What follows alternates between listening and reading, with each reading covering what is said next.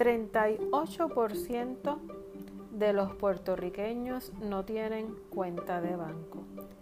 72% de los padres no le hablan a sus hijos del dinero. ¿Qué estamos haciendo? Muy buenas tardes mi gente, bienvenidos a un episodio más de Back to Basics. Hoy es 2 de mayo del 2020 y en este episodio número 10 vamos a estar hablando sobre la importancia de la educación financiera.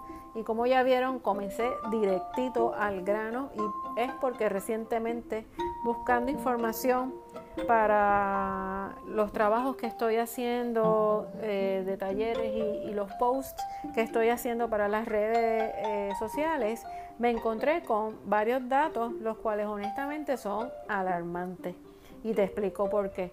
En mi experiencia con empleados, tanto siendo patrono como, como empleada, he sabido sobre la falta de información que muchos tienen sobre finanzas. Pero cuando tú lo ves en números, en porcentajes, honestamente se ven las cosas de otra perspectiva.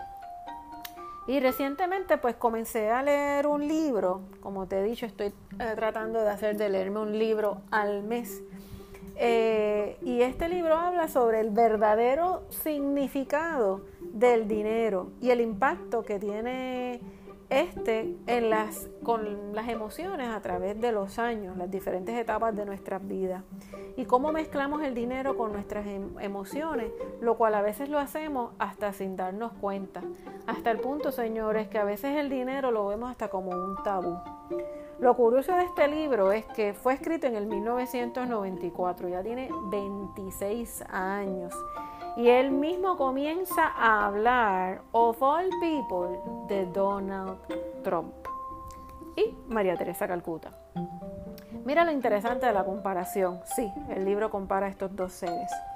A Trump, como ya todo el mundo sabemos, le encanta el dinero tanto así que habla constantemente de él, el dinero lo ama, el dinero lo busca y todo el dinero es para él. No hay suficiente dinero porque él lo quiere todo, se lo echa al cuerpo como dicen por ahí. Y por otro lado tenemos a la gran y admirable María Teresa Calcuta, que también quiere dinero y mucho dinero, pero a diferencia de Trump no lo quiere para ella, no se lo echa al cuerpo lo quiere para otros, para ayudar a otros, comida, medicamento, etc.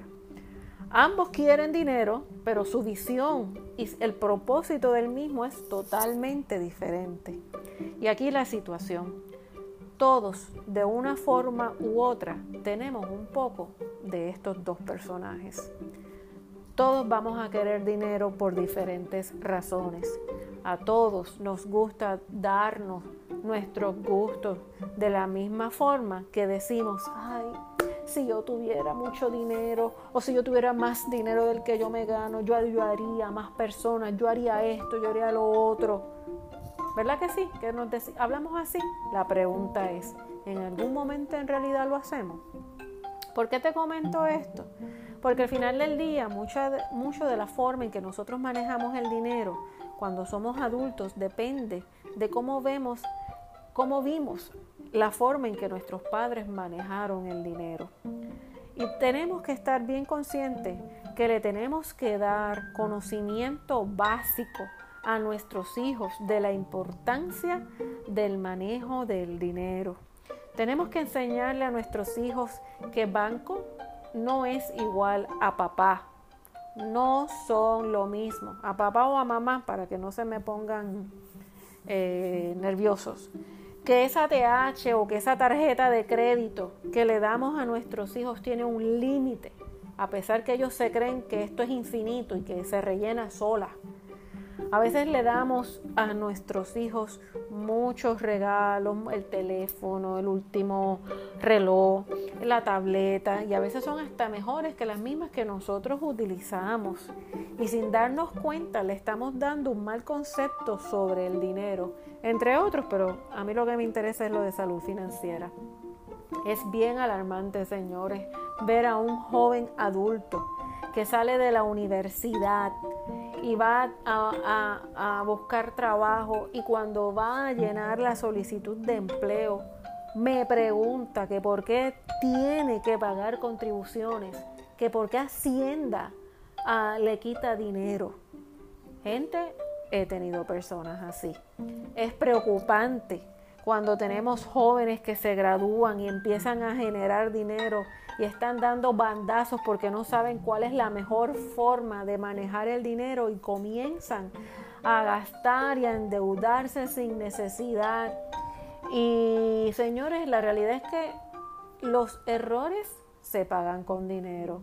Vamos a quitarle ese dolor de cabeza a estos muchachos que van a empezar a la realidad de la independencia financiera. Así que es por eso que de la misma forma que nosotros nos sentamos a hablarle a nuestros hijos sobre la vida, el amor y los pajaritos preñados, vamos a sentarnos y hablar del dinero. Y si no sabemos, pues miren, vamos a buscar ayuda.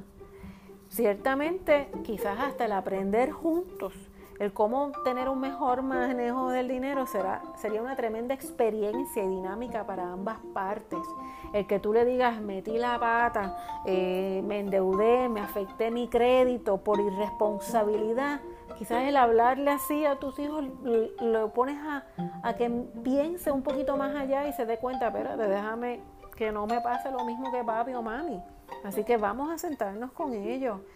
La realidad es que desafortunadamente muchas escuelas no proveen estos tipos de clases o talleres a nuestros hijos, no le han dado la importancia, estamos todavía muy tradicionales en la educación, muy arcaicos, no hemos integrado estas cosas en la educación.